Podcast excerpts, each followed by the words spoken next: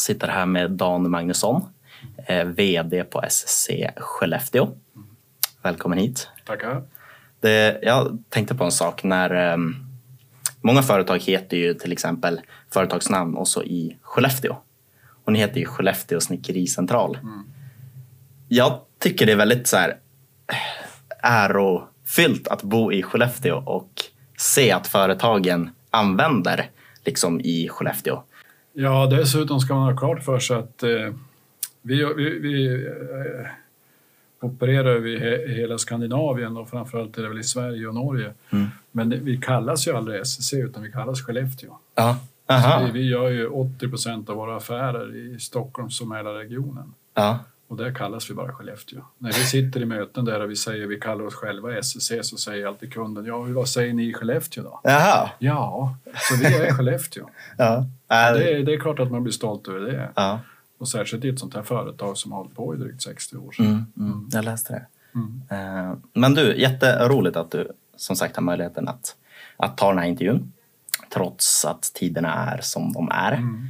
Eh, Men jag tänker så här, vi ska sitta och snacka här ungefär en 45-60 minuter. Mm. Kan inte du bara börja med att berätta lite om vem du är? Och, Ja, vem är jag? Jag är född 1957, så man håller på att närma sig den där pensionsåldern. ja, Eh, Jag är född i Stockholm, kom hit när jag var sju år. Och sen har jag varit här i Skellefteå sedan dess, så att dialekten har slipat till. Och eh, ja, har jobbat som säljare och försäljningschef och VD i många år. Mm. Eh, Har varit VD i olika bolag sedan 90, så man har väl lagt på sig lite erfarenhet. mm, mm. Utbildad en gång i världen på Balderskolan till byggnadsingenjör. sådär ja. Och det var lite finare på den tiden. Jag var på gymnasienivå. Idag räcker Ja. ju inte det långt. Nej, nej, nej. Och sen har det väl som rullat på. Mm, mm. Så att eh, jag är gift och har fyra barn sedan ett tidigare äktenskap Mm. och två bonusbarn kan man kalla det. Och så numera har jag tre egna barnbarn och ett bonusbarnbarn. Mm. Så att, eh, en del att hålla reda på. mm. Skaffa stuga sedan några år så att det är ett stort intresse. Och så har jag och min fru hundar som vi jobbar med på utställningar och annat. Så, ja. Fullt, Det är fullt fullt. upp. Mm. Hur kom det sig att du flyttade upp hit? Min pappa var flygare. Han jobbade som eh, flygare och blev anställd av Boliden 1960. En flygare, kan du Ja. förtydliga? Ja, en pilot. Ja, okej, just det. Eh, man hade bestämt i Boliden då 1960 att man skulle söka malm med hjälp av flygmaskiner. Ja, Eh, Och då köpte man ett flygplan och till det behövde man en pilot. Och det jobbet sökte min pappa. Han var ju söderkis och stockholmare. ja. Och eh, då var det så att efter några år när han hade pendlat emellan så flyttade vi med. Så Mm, att de, hela mina grundskola har jag gått i Boliden. Mm, okej. Flyttade hit när jag var till Skellefteå då, som eh, 17-åring när jag började gymnasiet. Ja, okej. Så därför kom vi hit. Ja. Var det något snack om saken vad du skulle välja på gymnasienivå? Inte pilot? Nej, den vägen vart det aldrig. Även om pappa så småningom blev flygkapten. Men nej, jag hade inte riktigt det intresset. Utan det var väl lite mera... Det skulle vara något tekniskt. Och eh, bygg kändes väl sådär rimligt. Och så var det någon kompis som sökte dit. Och det, det var ungefär den vägen, va? den där klassiska. Så funkar det också? Ja, ja. Man har kanske inte alltid, när man är 15-16 år, eh, det, det är svårt att staka ut någon väg. Ja. Sen tycker jag det är intressant, när man har gått skola och gjort militärtjänsten så kommer jag in på säljbanan. Mm. Jag började som byggsäljare en gång i världen på någon som heter Sjödins järn och maskinaffär som, som grossistsäljare. Mm. Och det här med försäljning, det, hade, det fanns liksom inte i, i verkligheten utan det var att jag sökte på ett jobb som jag såg. ja. Och sen har det rullat på. Va? Och då har det blivit liksom marknadsförsäljning som kanske huvudspår för hela min karriär. Mm. Okej. Men ingen människa när jag var 15-16 kunde säga att den där han kommer bli säljare. jag har liksom aldrig gjort affärer innan dess. Har du, tycker du att du är intro eller extrovert? Eller från början, om man säger så? Eller var det en salig blandning? Ja, det, alltså jag har alltid varit lite utåtriktad men, eh, Ja. men eh, jag kan inte säga att jag var det ena eller andra utan jag var väl som alla andra höll jag på att säga. Jag, Ja. var, jag var väl ingen sån där som stack ut på det sättet men jag har inte varit rädd att liksom kliva fram när det behövs. Mm, mm. Härligt. Tror att du har tagit med dig mycket av de egenskaperna i liksom ditt alldagliga liv just nu? Därför du sitter på en vd-position? Jo, visst finns det några sådana kopplingar. Jag var ju ganska tidigt, jag var ju eh, plutonsbefäl i det militära och sånt där. Någonstans var det någon som hade sett någonting och på den vägen är det. Ja. Att, eh, chefsrollen har jag haft nästan ända sedan jag började jobba. Ja, okej. Så att, eh, ja, någonstans fanns det väl något. Mm. Och då tog du, eh, var det tre år på gymnasiet? Det var fyra då. Fyra år då, just det. Och vad, vad hände sen? Då Sen- gjorde man militärtjänsten och sen började jag på Sjödins ganska snabbt efter det. Ja. Då var man 21, 20-21 år. Sjödins, finns det kvar idag? Ja, alltså resten av Sjödins det är egentligen en del av Vasell. Mhm. De vart ju, Sjödins var ju, det var norra Sveriges största bygg och maskingrossist, Mm. stålgrossist. Mm. Vart uppköpt av Tibnor för många år sedan. Tibnor var ju en stor mm, stålgrossist i hela Sverige. Och så småningom så knoppade man av bitar och sålde bort så att Acell idag är väl, finns det kvar gamla Sjödinare Ah. på än idag tror jag. Förstår. Mm. Förstår. Och hur kom det sig sen? Du, jag antar att du har haft x antal jobb innan SSC. Mm. När hakade du på SSC? 2011 så fick jag erbjudandet att bli styrelseordförande på SSC. Bara sådär? Nej, inte så där. Han som var tidigare, Sven-Olof Holmström, hade ju varit där i 40 år. 43 till och med. Och han och jag kände varandra lite sedan tidigare. Och han letade efter en, en människa som hade dels lång erfarenhet av ledarskapet men även hade erfarenhet från förening. Mm. För SSC Skellefteå ägs av en ekonomisk förening. Mm. Och jag hade 20 år som ordförande och medlem, styrelsemedlem i Klemensnäs Hockey bland annat. Sådär. Så han tyckte att du har ju föreningserfarenhet och ledarerfarenhet och så kände vi varandra sedan tidigare. Så han föreslog mig för, för valberedningen då 2011 och Ja. så blev det. Så Ja. jag kom in som ordförande 2011 till semestern. Hur såg dina uppgifter ut där då? Vad liksom var det första du gjorde? Ja, SSC Skellefteå var ju, har ju alltid varit ett spännande företag och jag vet att redan när jag jobbade på Sjödins på den tiden, alltså, slut, alltså början på 80-talet, så var liksom SSC någonting att sträva efter. Det var liksom stod lite över andra. Så att eh, var man riktigt duktig kunde man bli uppfångad av, SSC ungefär, eller Skellefteå Snickericentral som det hette. Så det är klart att när, när jag fick det här erbjudandet så, så var det ju väldigt stort. Ja, ja, ja. Och det är klart att eh, går man tillbaka och tittar på hur SSC hade fungerat så var det så att medan det var en ekonom, alltså från början så jobbade, jobbade man genom den ekonomiska föreningen, alla var anställda och allting på det sättet. Men i mitten på 90-talet så ombildade man då så att det blev ett operativt bolag och det är det som är aktiebolaget. Ja. Så att ekonomiska föreningen finns kvar. Men Sven-Olof hade ju under hela sin tid jobbat som heltidsanställd ordförande. Och när jag fick det här erbjudandet så sa jag att jag kan inte jobba som heltidsanställd ordförande utan jag har lite andra uppdrag. Jag var, jag var lite styrelseproffs under en period och hade en 10-12 uppdrag varav Ah. då SSC blev ett. Så att jag hade lite annat att göra. ja. Eh, Så att jag gick ner på halv, jag jobbade med SSC på halvtid. Men jag hade kontor och det på SSC så jag var ju väldigt involverad i, Mm. i det mesta. Inte kanske operativt men mycket kring i och med att du har så pass många medlemmar så krävs det en del Mm, mm. arbete. Mm, mm. Vad skulle du säga att SSC är idag? Vad är det för verksamhet ni bedriver? Alltså SSC ser ju, även om inte vi äger de här sju fabrikerna som är medlemmar så ser vi oss som en leverantör. Alltså vi har tillverkning och försäljning, det sitter ihop. Därför de här fabrikerna är ju medlemmar i den här föreningen och är man med, medlem i SSC Skellefteå, Mm. alltså i, i den ekonomiska föreningen, då är man fullt ut. Alltså SSC Skellefteå sköter all marknadsföring, försäljning, kalkylering, ekonomisk risk. Alltså det, det fungerar som ett slags huvudkontor nästan kan man säga. Ja. Så att eh, vad vi är idag, vi är ju en av Sveriges största tillverkare utav kompletta tillverkare av dörrar och fönster och Ja. inredning.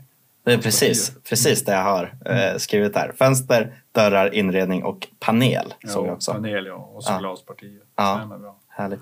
Och då har ni sju fabriker? Sju om. fabriker och de är spridda ända ner från Vetlanda Ja, upp till Kalix.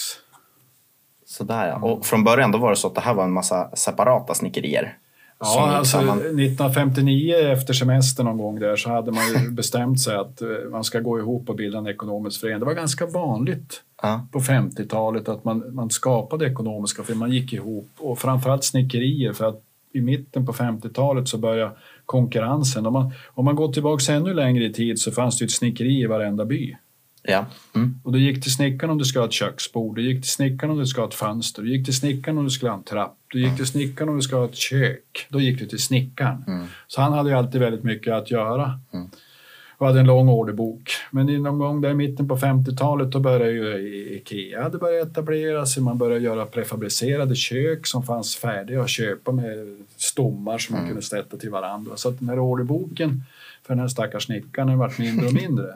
Och då börjar man ju prata med varandra. Hur har du i den andra byn ungefär? Hur har du det? Ja. Sådär. Och så börjar man ju diskutera hur ska vi göra för att kunna eh, bjuda ut oss, som det hette på den tiden, innan man använde ordet marknadsföring. Eh, och då bestämde man sig, om man bildar en förening, vilket var ganska vanligt, Mm. det, det är kooperativa, det är lite grann åt det hållet, men man bildar en förening och så går man ihop och så stoppar man in ett andelskapital var och så anställer man någon. Då har Mm. man ju råd om man är flera. Så på hösten 1959 var man 33 stycken. Just det. Och det var ju små snickerier, om, om du tänker alla småorterna runt Skellefteå. Mm. Men i slutändan innan de hade kommit till skott och man var igång där i december 59 så var man väl kvar, kvar en 16 stycken ungefär. Mm. Sen hade det knoppat av av olika skäl så att idag är det sju stycken kvar. Ja, ja. Och en del faktiskt, några stycken har varit med från start. Vad roligt. Mm. Så här, äkta norrländsk. Jag vill säga norrländsk lojalitet, men vi hade ju någon från Vetlanda där också. Ja, och varför de är i Vetlanda, det, är liksom, det finns ju en histori, historik med det. Det finns någon som heter Erikssons träindustrier i Burträsket utanför Norsjö. Ja. Det som sedermera varit E3 Fönster. Och E3 Fönster, de var den första, en av de första med, de var med 59. Mm. Och de blev uppköpta för ett antal år sedan av en stor koncern som heter Elitfönster. Och för några år sedan så la de ner fabriken i Burträsket och flyttade produktionen ner till Vetlanda. Mm. Men bolaget E3 Fönster är fortfarande medlemmar i SSC. Så vi tillverkar våra fönster sida vid sida vid Elitfönster, alltså i samma anläggning. Mm. Men det är två olika varumärken ja. Okej. och eh, det funkar faktiskt riktigt bra. Roligt. Mm. Hur, eh, hur ser det ut på, ni säger fabriker. Och jag har ju varit här på Skellefteåkontoret. Ja. Det, det är mest kontorslokaler där va? Ja, där är bara kontorslokaler. Ja. Det är därför jag säger, där vi sitter, vi, vi är ju knappt 40 stycken tillsammans med vårt montagebolag. Vi funkar ju som ett, eh, alltså, det är hårt att säga huvudkontor, men vi är ju paraplyorganisation för de här sju. Man kan ju säga att de här sju fabrikerna är ju mer som produktionsenheter. De har ju ingen egen marknadsföring, försäljning, kalkylering. Inte en sån stor ekonomiavdelning. Vi ska ju dra ihop en halv mil- miljard och det är klart att det kräver ju en ekonomiavdelning som kan, kan sköta den biten. Mm. Så det finns ju på kontoret där, så Mm. därför upplever man att det är ett ganska stort kontor, men du ser inga snickerier. Nej. ja, jag förstår. Nej. Men hur skulle du beskriva att det ser ut i de, de här fabrikerna då? Är det en typisk träsnickerifabrik? Ja, det är både och. Ja. Eh, Det är kul att titta på resan. Jag menar, vi, vi har, av de här sju fabrikerna finns det allt ifrån det lilla snickeriet till industrier. Och vi har till och med de som har gått ifrån snickeriet, det lilla, till Mm. industri. Det kanske mest tydliga exempel på att ha gjort en enorm utveckling, det är ju Klingan som ligger alldeles intill Mm. kontoret. De har ju gått ifrån det lilla, lilla snickeriet som omsatte några miljoner till idag omsätta 60 miljoner och Mm. ha nästan 40 anställda och, och är väldigt industrialiserad och har en väldigt modern mas maskinpark. Sen har du ju Vännäs dörr och, och givetvis de nere i Vetlanda, det är ju Mm. industrier, de är Mm. ju så pass stora. Men sen har vi då Lille Jo Jontis uppe i Luleå Mm. som omsätter 12 miljoner. Klassisk liten eh, träindustri. Mm. Eh, du har likadant Wiklunds i här i Skellefteå. Mm. Omsätter 12-13 miljoner. Mm. Också ett klassiskt litet snickeri där liksom alla gör allt och han som är VD för bolaget han går i snickarkläder och hjälper till där det behövs. Och så där. så att det, på det sättet är det klassiskt. Och, det, och det, det är ju det som är finessen på något sätt med SSC, att vi har hela bredden. Allt. Alltså vi kan göra det som ingen annan kan göra. Du kan liksom inte gå till den stora industrin och be dem göra det som man gör på Viklands. Nej, nej. Eller tvärtom. Va? Precis. Så att på något sätt så blir våran bredd våran styrka och våran fördel. Mm. Eh, ibland är det så, till och med så att våra kunder ser, ser nästan våra konkurrensfördelar bättre än vi själva. ja, men det blir lite så att vi har ju ett, eh, SSC fungerar ju på det sättet att vi, i och med att de har lagt eh, hela, allting i en, en korg kan man säga Mm. och sagt det att vi är medlemmar i SSC, då har vi ett beläggningsansvar. Mm. Vi ska se till att de här fabrikerna är belagda och det innebär att vi måste jobba väldigt mycket på marknaden så vi får tillräckligt mycket offertunderlag som vi kan jobba med och sådana här saker. Alltså går man tillbaks i historien så har det funnits en större bredd på kunder än vad det är idag. Idag är, vi, jobbar ingenting med privatpersoner. Mm. Vi har inte den typen av produkter. För några år sedan fanns det, när, vi, när drömtrappor, som heter trätrappor, fanns med. Då fanns det ju en del som jobbade mot eh, privatsidan. Mm. Eh, vi har även haft en återförsäljarsida sida så att vi har haft alltså typ Beijer och Excel och sådana där och sålt. Idag är det, enbart mot entreprenörer. Vi har 99 procent kan man säga, det är byggentreprenörer. Ja, just det. Och den största kunden i alla kategorier för vår del är Skanska. Så att vi jobbar väldigt mycket med stora entreprenörer. Mm, alltså mm. Skanska, NCC, Peab, Mm. Veidekke och sen liksom hela vägen. Och här är, lokalt är ju till exempel Kontraktor en stor kund Ja. till oss. Sen är det lite olika på de här olika avdelningarna. Vi har ju som sagt eh, tre stycken avdelningar och det är ju fönster, dörrar och eh, inredning. Och det är klart att eh, varje avdelning är ju, kan ju ha sitt kundsegment. Men det var dit jag hade tänkt komma med det här med bredden. Ib- Ibland kan det bli lite stuprör för alltså de som jobbar med dörrar tänker bara dörrar. Ja, Och det precis. vi har jobbat mycket med är att vår säljkår på 15 personer ska kunna tänka bredden. För ibland är det som kunderna ser den före vi själva ser. Och ni som är så breda, då kan vi köpa allt av er. Jaha, just det. Ja, men det är. Nej, men, och det gör ju också att lite grann, jag menar, tittar på fönstersidan till exempel så eh, har vi väldigt mycket mindre kunder som jobbar med fönsterbyten. Mm, mm. Tittar vi på dörrar och glaspartier är det uteslutande stora byggentreprenörer. Tittar vi på inredning så kan det vara lite, men det, i regel är det också där stora byggentreprenörer, men det kan vara mindre byggentreprenörer som jobbar med lite grann inredningsprojekt Mm, och sånt där.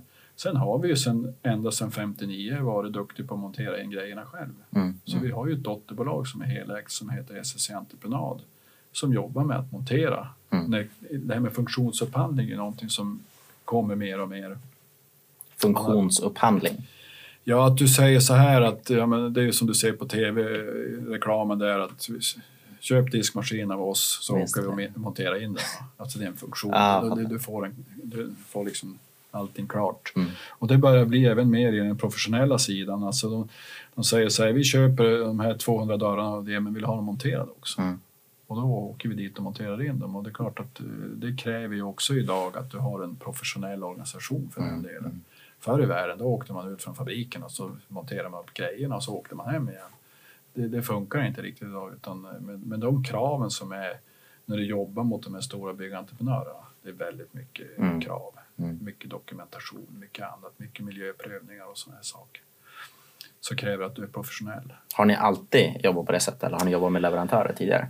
Eh, vi, har haft, eh, vi har alltid haft montage men tid till annan så har vi haft andra som har eh, monterat grejerna åt oss. Men eh, nu sedan några år så har vi eget bolag sedan 2012 är det väl? Ja. Mm. Och du kom in 2011. Mm. Hade du något med det att göra? Lite grann kanske. Ja. Mm. Just det. Har du någon så här typisk success story som du gärna skryter med? Ja, det finns väl en grej som jag tycker är lite kul. Jag vet inte om du uppmärksammade att Extena i Norsjö var sålt här för något tag sedan till Mm. en stor tysk koncern. Och jag fick ju äran att, eh, jag var ju VD eh, några år på något som heter Assi Domän Interiör. Ja. Assi Domän saligen insomnat.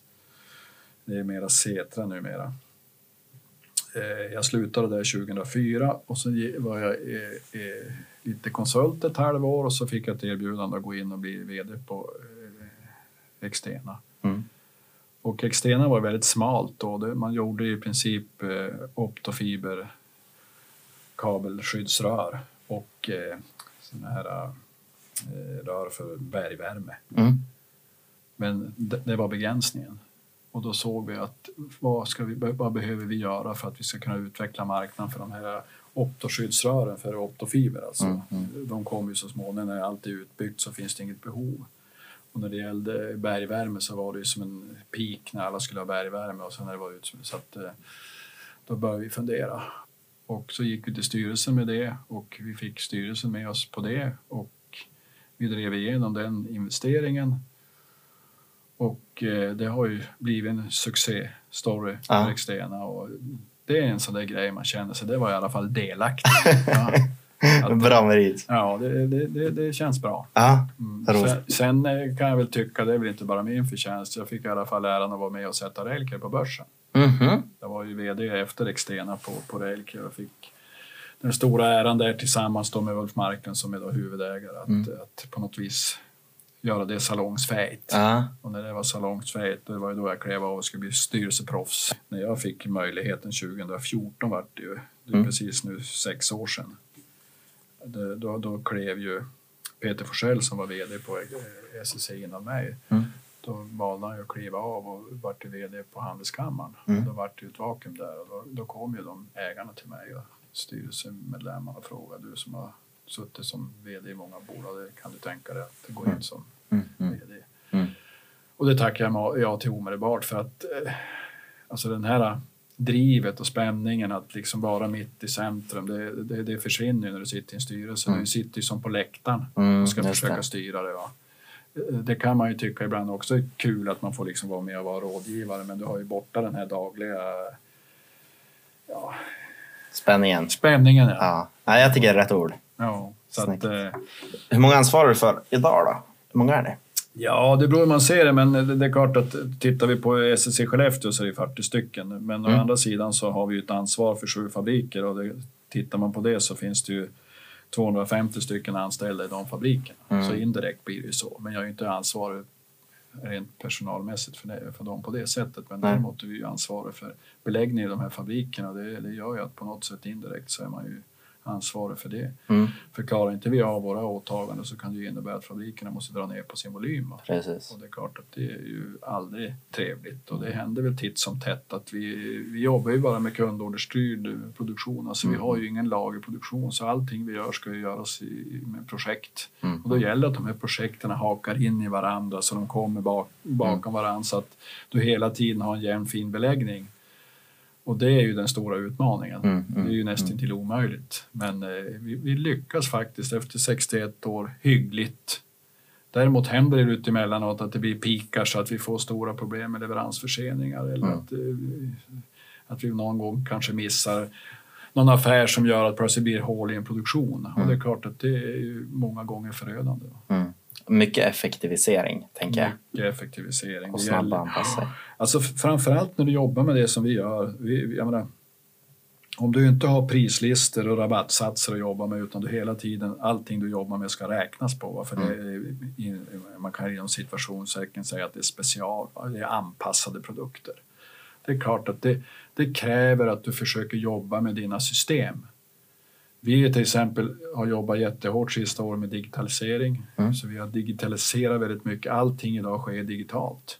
Och det är klart att i de här tiderna med corona när, hälften av personalen sitter hemma och allting ska skickas eh, till de olika fabrikerna och vi ska träffas via Teams så är det en oerhörd fördel att vi har genomfört Mm, allt det. mm. Vi har liksom inga papper som ska snurra runt utan Nej. allting är digitalt. Grymt. Så där är vi. Och det är likadant med kalkylsystem, måste ju hela tiden uppdateras och de är, är liksom det senaste. Vårt sätt att jobba ut mot marknaden, Mm. att vara i framkant och se till att vi, vi har mycket att jobba, alltså mycket förfrågningsunderlag som kommer in till oss. Eh, Ja, men det, det, det kräver att du har en inoljad maskin och den är inoljad. Eh, och det har liksom av hävd på något vis också blivit saker och ting och ibland är det så att den där hävden gör att det, det blir det bästa sättet. Så vi har ju väldigt, eh, under Peters tid så utvecklar man ju väldigt mycket verksamhetsledningssystem som vi har fortsatt att jobba med och förfinat. Mm, mm. Och eh, det är faktiskt en riktigt bra stomme i verksamheten Mm. att ha något sånt. Och då får ni med er resterande sju fabriker också? Ja, då, det får vi med.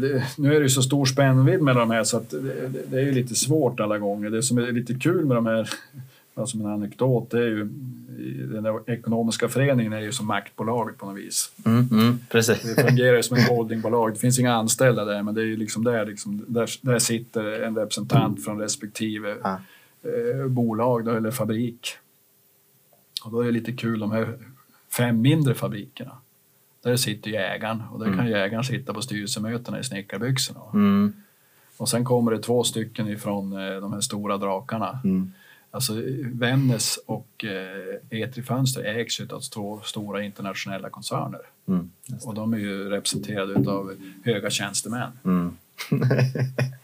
Det är, det är lite trevligt då för att när man sitter på de där mötena, de här höga tjänstemännen, de har Ja, de, är ju, de vet ju ungefär vad de vill, men det, när det kommer till beslut Ja. som kan vara av lite finansiell karaktär, Mm, då kan de där i snickarbyxorna vara snabbare till beslut därför att de äger sina bolag mm, och kan liksom säga nej men det är vi med på, det är vi inte med på. just det. Medan kanske de här, nu raljerar lite grann, det är lite kul ibland, jag har tagit upp det själv ibland på styrelsen, men de här som representerar de här stora bolagen, Långa ledtider. ja de måste ju hem och förankra det där givetvis. Om det handlar om eh, investeringar eller annat. Ja. Vad har ni för olika typer av yrken på Skellefteåkontoret? Ja, vi har ju, vi har ju en administrativ del, så här har ju eh, allt ifrån eh, välutbildade ekonomer och sen då ad- administratörer till eh, kundtjänst. Det ligger på administration eller på ekonomisidan. Sen har vi då kalkylatorer Mm. som sitter och kalkylerar i alla kalkylprogram. Vi har, jag tror vi har åtta olika kalkylprogram Okej. som vi jobbar i och eh, de kalkylprogrammen i- ägs utav fabrikerna för vi Mm. sitter ju och kalkylerar för deras räkning. Va? Eh, Så att kalkylatorer och sen har vi då säljare Mm. och eh, säljchefer. Mm. Vi har ju en säljchef, alltså en avdelningschef för varje avdelning. Så att du har ju den typen av kategorier människor. Mm. Sen har du li- lite olika typer av säljare. Vi har både fältsäljare och så har vi säljare som kanske jobbar lite mer inne på kontoret. Mm. Mm. Och sen har vi de som väldigt mycket res, reser ut. Mm. Mm. Vi har ju historiskt sett alltid utgått ifrån Skellefteå. Även fast vi har jobbat i mer eller mindre hela Nordeuropa. Mm. Nu har vi koncentrerat oss till Skandinavien. Men det har ju inneburit att vi har ju varit en av de största kunderna på SAS. Men nu sen, Du menar så? Ja, alltså alla det liksom har gått en sån där eh, internt. Har man inte ett guldkort på SAS så då, då har man liksom ingen säljare. Nej, men det, det blir väldigt mycket kundbesök. Ja. Vi jobbar väldigt mycket stora projekt. Och det gör ju att eh, först är det väldigt mycket innan man har vunnit affären, det är väldigt Mm. mycket möten och sådana saker. Sen använder man ju, många av våra kunder använder ju oss som rådgivare så att vi är väldigt tidigt med i processen. Så det är klart att, att resandet, men sen några år tillbaka så har vi då en säljare, har vi börjat anställa säljare ute i Sverige. Mm. Mm. Och framförallt nu anställde vi en nere i Skåne och det är klart vi har, över tid har vi alltid gjort affärer med Skå, i Skåne. Ja. Men det går inte att komma ifrån att nu plötsligt så kommer det in en skåning och pratar skånska med kunderna nere i Skåne och plötsligt tycker de oj så bra att ni... Aha. Då är vi plötsligt nära. Va? Ah, okej. För Skellefteå för en som sitter i Malmö det är ju, ja du vet, det är, Ja, jag fattar. det är Nordpolen sen. Va? Ja, Jag tycker det är jättejobbigt också. Ja. Sådär ibland. Eh, Men tycker du att det är en trygghet nu när Skellefteå alltså, förändras så pass mycket? Känner ni att ni får en eh, bättre ska man säga, acceptans av era kunder? Eller så här? Jo, alltså jag upplever att vi, vi har en oerhört stabil position på marknaden. Vi är väldigt väl etablerade och, och vi har ju fått en etikett på oss, eller etikett kanske jag ska säga, att vi är eh, väldigt... Eh, alltså kunskapsnivån på SSC, det, det måste jag säga, nå, någonting som har frapperat mig ända från starten när jag kom in 2011, det är ju den enorma kunskapsnivå som finns på, på säljsida och kalkylsida.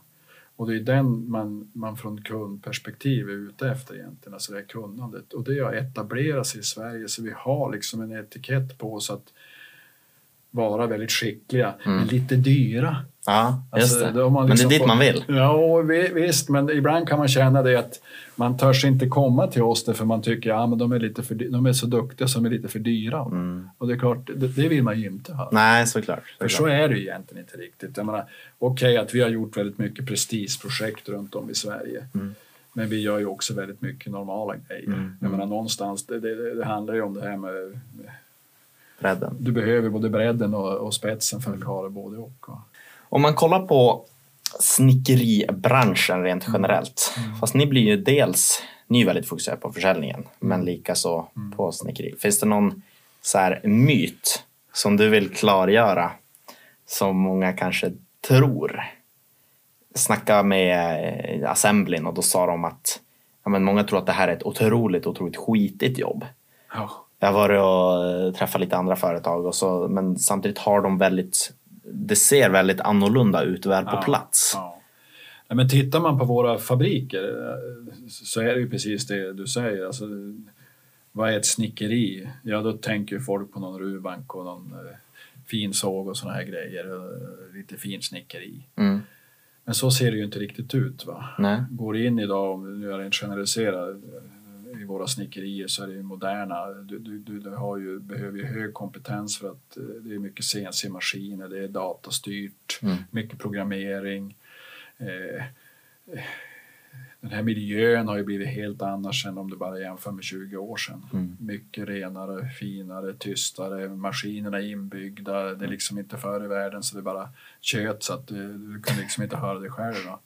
Så det är klart att sådana myter, det får vi leva med. Ja, Och ja. det är ju väl framförallt kanske i, rekryteringsstadiet Mm. till snickerierna. Mm. Däremot kunderna har liksom ingen aspekt på det. Men utan det är ju liksom den allmänna bilden. Vad är det? Och det är klart att eh, vi jämför så ofta med verkstadsindustrin. Mm.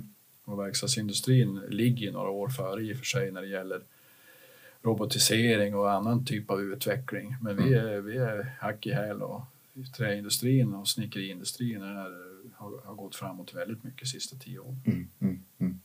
Vad tror du det finns för utmaningar här framöver kommande åren inom branschen?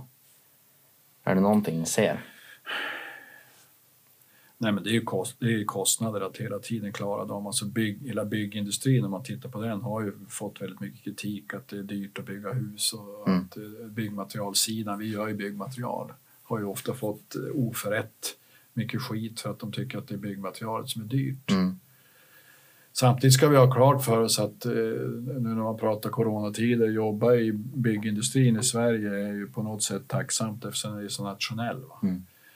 Regelverken till bygg, byggindustrin och byggmaterial är ju väldigt nationella. Så varje nation har sina egna regelverk på brand och ljud och säkerhet och miljö och annat. Och det gör ju också att vi på något sätt, jag vill inte säga att det är en skyddad verkstad, det vore helt fel, men alltså det, det, på något sätt är det på ett sätt lite skyddat av det här regelverket och det gör väl att konkurrensen inte alltid har gjort att det har blivit så effektivt som det är på verkstadssidan. Va? Där har du haft en global konkurrens som har gjort att du har tvunget hela tiden att förädla och förändra. Men det är faktiskt på gång.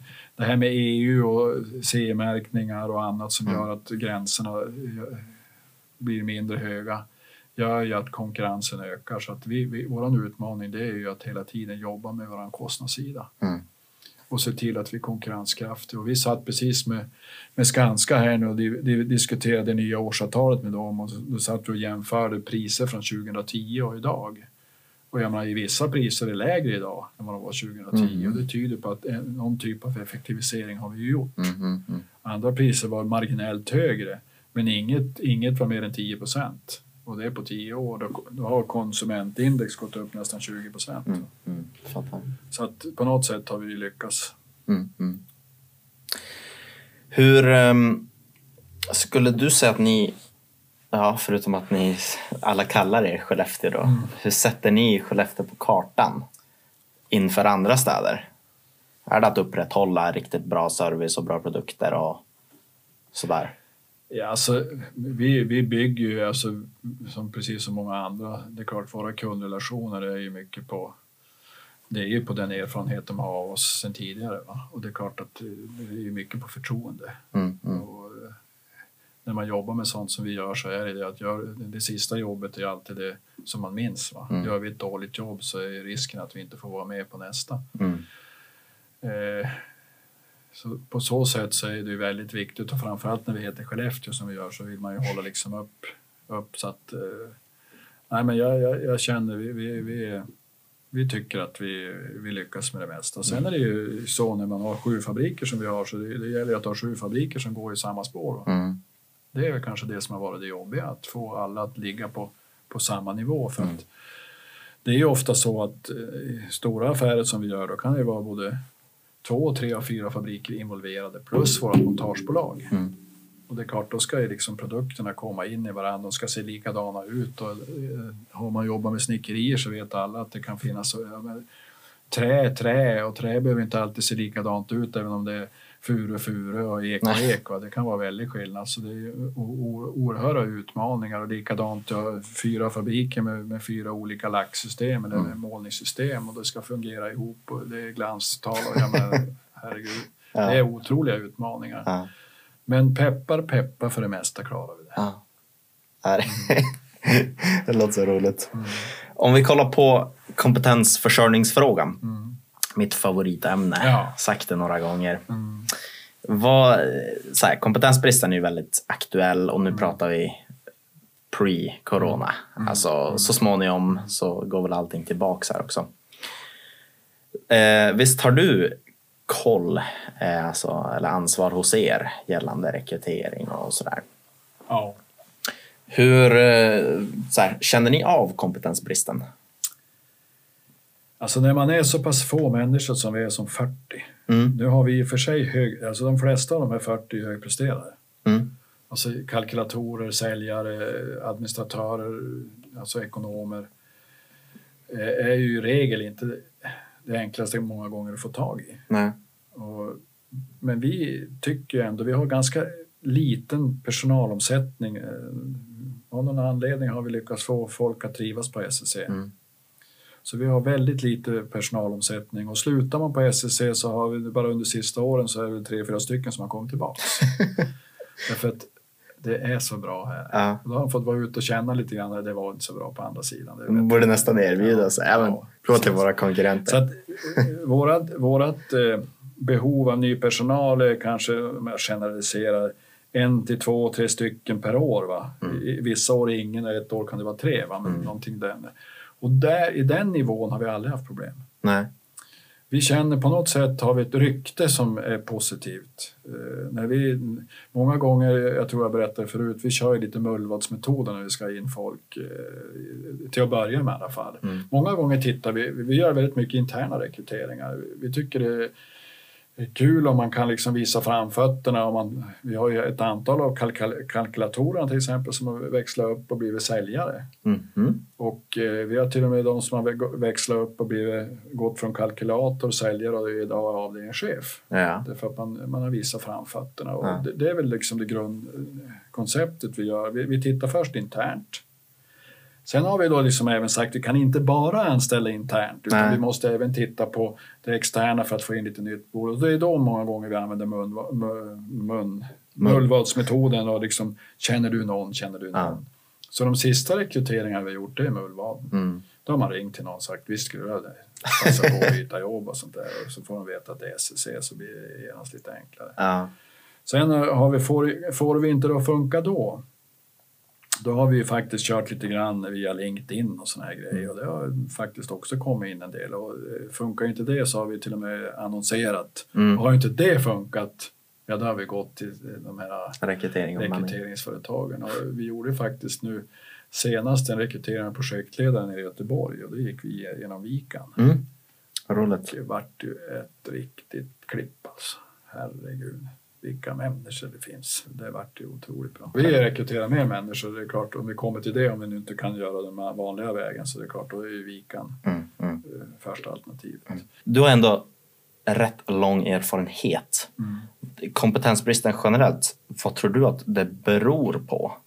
Vi har ju en teori att det utbildas inte nog med kandidater som det behövs på dagens arbetsmarknad. Alla unga vill bli Youtube-stjärnor. Ingen vill bli CNC-operatör, grovt sagt. Mm. Och så har vi fått höra om så här pensionsgapet också. Under en viss tid så var det väldigt många som Ja. utbildade sig och andra inte och behoven har sett annars ut. Nej, men det som vi kommer få problem med i snickeriindustrin det är ju rekryteringen till våra fabriker. Mm. Jag tror rekryteringen till typ kontoret eh, är enklare på något sätt än vad det kan bli att, att, att acceptera att eh, jobba med en CNC-maskin. Mm, mm, Samtidigt så krävs det en ganska hög utbildningsnivå idag. Mm. Så jag menar, ska du jobba med programmering och annat och, och Klingan har ju haft till exempel turen att kunna anställa ett antal som har civilingenjörsutbildning. Och eh, det har ju varit, varit människor som inte kommer från Sverige. nej. Just Utan där är man ju helt, har man liksom en annan attityd och det visar sig att det är väldigt kompetenta människor. Mm, mm, mm. Så det man känner är väl att ska vi klara den här konkurrensen så krävs det att man har en basutbildning som man, och ett slags intresse för det man gör. Mm, mm, Jag tror utbildning är jätteviktigt men du måste vara intresserad. mm, mm, Så har du inte drivet och intresset då är det svårt. mm. Hur tror du att man skapar intresse då? Ja, först och främst, en, driv, en, otroligt viktig drivkraft är att det finns det arbete. Ja.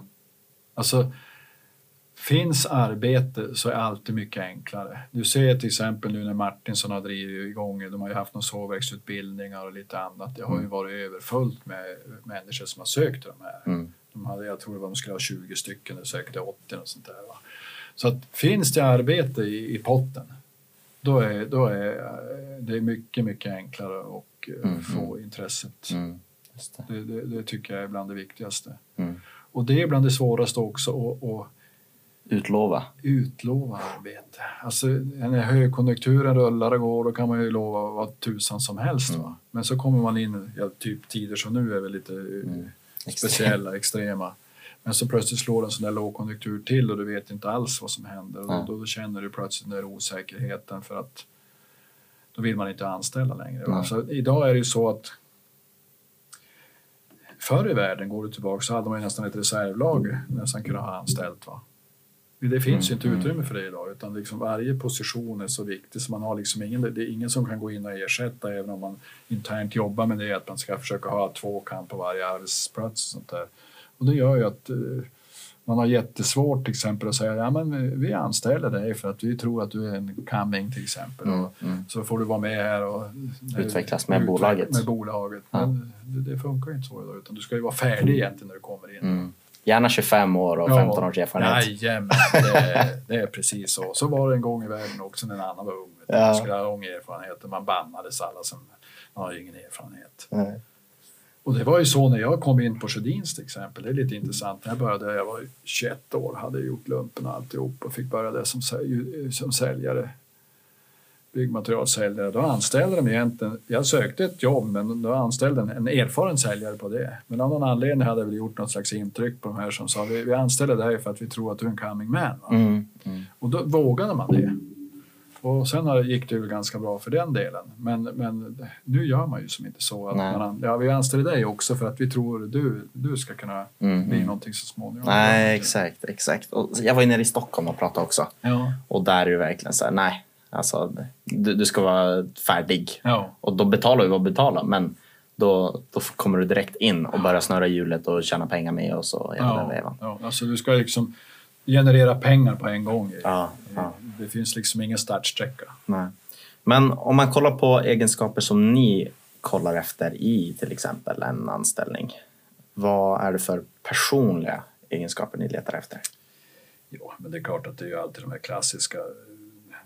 Vi vill ju ha människor som är intresserade och har driv. va? Alltså Mm. att de vill någonting. Ska, jag menar, ska man anställa en säljare så gäller det i- idag eller ju, jag menar, förr i världen så det finns ju alltid nidbilder av säljare. Men en säljare idag, det, ju, det, det krävs en, en kompetens. Mm. Och framförallt när man håller på med det vi gör, när man har med de här stora byggentreprenörerna att göra som är ju väldigt eh, administrativt krävande Mm, mm, så ska du ju inte bara kunna sälja så att säga utan du ska kunna ett regelverk och du ska kunna skriva kontrakt och du ska kunna olika eh, entreprenadjuridiker och annat. Så du, du ska ju ha något sån här sorterad i skallen för att kunna hålla på med det. Och det gör ju att eh, vi söker ju människor som gärna har en minst en gymnasieutbildning, gärna en akademisk eh, och samtidigt ha den här nyfikenheten att eh, ska du jobba som säljare gäller det att vara nyfiken och Mm. inte på. Du Mm. får liksom inte vara för snäll. för snäll eller något sånt där utan du ska ju våga eh, driva framåt. Så det är klart att det är egenskap som, egenskaper som vi söker. Sen får man ju aldrig tag i, i Tarzan kanske men, men eh, Men man får ju ta det utifrån Mm. vad det är. Det är ju upp till oss också att se till att, att utbilda människor. Så att det här med drivet är ju viktigt. Och sen Mm. är det ju så att vi är ju ett lag. Mm. Vi jobbar ju inte med några bonusar eller någonting utan vi har raka löner på och, och säljarna är väldigt lika till exempel med li- lite små avsteg på, på grund av lång erfarenhet och annat så det är Mm. klart att det gäller att, eh, att man, man är ett lag och man sitter ihop med kalkylatorer. Menar, får du inte ett bra kalkylunderlag från dina kalkylatorer eller affärsstöd så har du ju svårt som säljare att kunna arbeta med de offerterna för de här kalky- kalkylatorerna eller affärsstöd som vi kallar dem, de gör ju klar allting till offerten. Sen är det upp till säljaren att eh, Mm. göra affären. Så det är klart, det är ett lagarbete. Hur skulle du säga att man ska gå tillväga om man ändå kollar på den här intervjun, blir sjukt intresserad av att jobba med er, känner att allting stämmer överens, kompetens, egenskaper. Ringer man dig? Knackar man på på plats? Ja, vi får ju en och annan som skickar, många gånger så ber vi att de skickar en CV så vi bygger upp en liten bank. Nu är det här problemet med CV med GDPR och sånt där gör ju att plötsligt kan man inte, utan man säger helt enkelt som så att eh, många gånger, vi, just för stunden till exempel, har vi ingen som vi- oss. Men plötsligt är det någon som byter jobb och sånt där. Mm. Det vet man ju aldrig. Nej. Och då kan det ju vara. Och då kan det ju vara bra att veta att det finns människor som är intresserade oavsett vad de är i för roll. Vi är intresserade av SC. Va? Så att det är väl egentligen att höra av sig till mig och så får jag väl då sätta det i minnet när man Mm. inte får anteckna längre. Mm. Det är väl det, det vägen är. Sen har vi ju en hemsida där vi har lagt, lägger upp eventuella eh, nya tjänster och annat. Mm. Mm. Så det är ju den vägen man måste gå. Mm. Tidigare så gjorde vi faktiskt så att vi hade ett arkiv med, med, med lite CVR och det är klart att det hände väl ibland att vi gick tillbaks till det och, och Kolla. kollade det, inventerade det och Mm. tog kontakt faktiskt. Mm. Men eh, nu är det ju som det är. Ja, jo, exakt. Det, det är ju inte enklare. Nej du. Eh, avsluta med en fråga egentligen. Hur jobbar ni för att upprätthålla nöjda medarbetare hos er? Vi försöker se till att vi först och främst så ska ju arbetsuppgifterna vara av den digniteten man tycker att det är intressant och jag tycker det. Har man den lätt läggning så har vi väldigt intressanta arbetsuppgifter. Mm. Det andra är givetvis att man ska ha en lönenivå som folk känner att någonstans som motsvarar det, det arbete jag utför. Och det är klart, är man i då en högpresterande verksamhet som oss så är ju lönenivåerna, de är inte astronomiska men de är hyggliga. Mm. Sen är det så att du har ju lite grann runt omkring hur man jobbar med, med rent personalfrågor och annat. Eh, vi har eget gym, vi är väldigt duktiga på att, eh, att eh, erbjuda massage på arbetstid, vi, vi erbjuder gymkort, utbildningar, vi försöker jobba med gemensamma, det är afterwork ett par, tre gånger om år. Vi har vår vårfest och vinterfest och eller, avslutningar kan man kalla det. Och vi, vi försöker engagera oss. Vi, vi har en festkommitté som eh, får 20 000 varje gång Ja, okej. och det blir lite såna här trevligheter och sånt där. Ja. Så vi försöker engagera oss på det sättet eh, med varandra. Mm. Kommer det mycket från medarbetarna själva också? Ja, att, ja. Jag är ingen sån där som har jättemycket det, men medarbetarna är det. Och det är klart att då gäller det liksom, det, det senaste nu, nu ska de ha en darttavla på väggen där och då Ja. får de väl sätta upp en sån, bara inte inskränker på arbetstiden. Kanske det i en ram så här i Ja, bakgrunden. Lite så att man, man försöker vara ett lag. Ja, förstår. Och eh, det är ju den för, alltså det finns fördelar med att vara det här med, med lönesättning och sånt där. Det finns ju alltid när man jobbar med säljare att de ska ha bonusrelaterade saker och sånt där. Mm. Vi tror att det, det finns fördelar med det givetvis, men nackdelen är ju att du, du, du splittrar laget. Mm. Mm. Om du inte har en gemensam bonus givetvis. Det, den, den möjligheten finns, men då har vi sagt då är det bättre att vi har raka löner och Mm, jobbar med det. Jag har kanske någon hundralapp mer i månaden istället. Eh, Du bor ju här i Skellefteå sedan Mm. ett tag tillbaks. Mm. Vad tycker du är det absolut bästa med den här stan? Alltså jag är en oerhört stolt Skelleftebo. Jag, jag hör till den där typen, jag blir vansinnig när folk säger till mig det lilla Skellefteå, då har de ju fan inte rest till Sverige. Alltså Skellefteå är ganska stort. Mm. För att åker man runt i, i Sverige, och, ja men det är Kalmar och det är Eskilstuna och allt vad så ser man att Skellefteå är relativt stort. Mm. Minst lika stort som många av de namnen man känner. Va? Och det gör ju att jag, jag känner en stolthet liksom att eh, Skellefteå, det som händer kring Skellefteå idag gör ju att man blir lite ännu mer påmind. Vi, var, vi har ju haft ett dotterbolag, har i och för sig för, kvar det fortfarande i Tyskland eftersom vi gjorde affärer före, före EU här.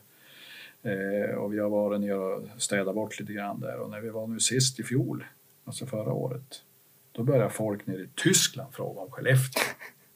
Därför att då hade de ju, det är ju så att i Tyskland finns det ett antal bilfabriker. Mm. Och en del av de bilfabrikerna har ju kopplingar till det Nordvolt. Mm. Och då hade de ju läst om Folkvagn bland annat skulle bygga en fabrik. Det var ungefär som att Folkvagn skulle bygga en batterifabrik i Mm. Skellefteå. Så då frågade de om Skellefteå. Ja. Bara den, den grejen, det var, då vart man ju lite stolt. ja, verkligen. verkligen. Och likadant det med klimatet. De tror fan att det, det är iskallt och såna här grejer. Sånt reagerar jag på. Så att jag egentligen som en ambassadör för Skellefteå. Jag, jag lyfter fram det alla. Nej, det är havsnära. Det här är lika varmt här som det är i Ja. Stockholm. Och här grejer. Och det är klart, åker man runt i Sverige och det är klart att det, kanske skiljer en vecka, 14 dagar på lösbricken mellan Stockholm och här. Så värre än så är det inte. Mm. Mm. Så att, eh, nej, men jag, jag, jag trivs här. Vi, jag hade ju möjligheten för några år sedan att flytta till Stockholm. Jag har ju mina rötter där och det är klart att det, det, det, det, finns ju saker i en som känns när man är där nere. Men jag bestämde mig, jag är Skelleftebo. Mm. Jag är här. Jag, det finns allt där så att säga. Mm. Och sen några år har vi dessutom stuga utanför Furugrund så att det är klart att det har gjort saken att här är jag. Skellefteå är hemma. Skellefteå är hemma för mig. Mm. Det blir inget annat. Dessutom har jag fått till dialekten så att ingen kan missta sig på den. Jättebra Dan. Vi avrundar där så får jag tacka jättemycket för att du tog dig tiden. Tack ska du ha.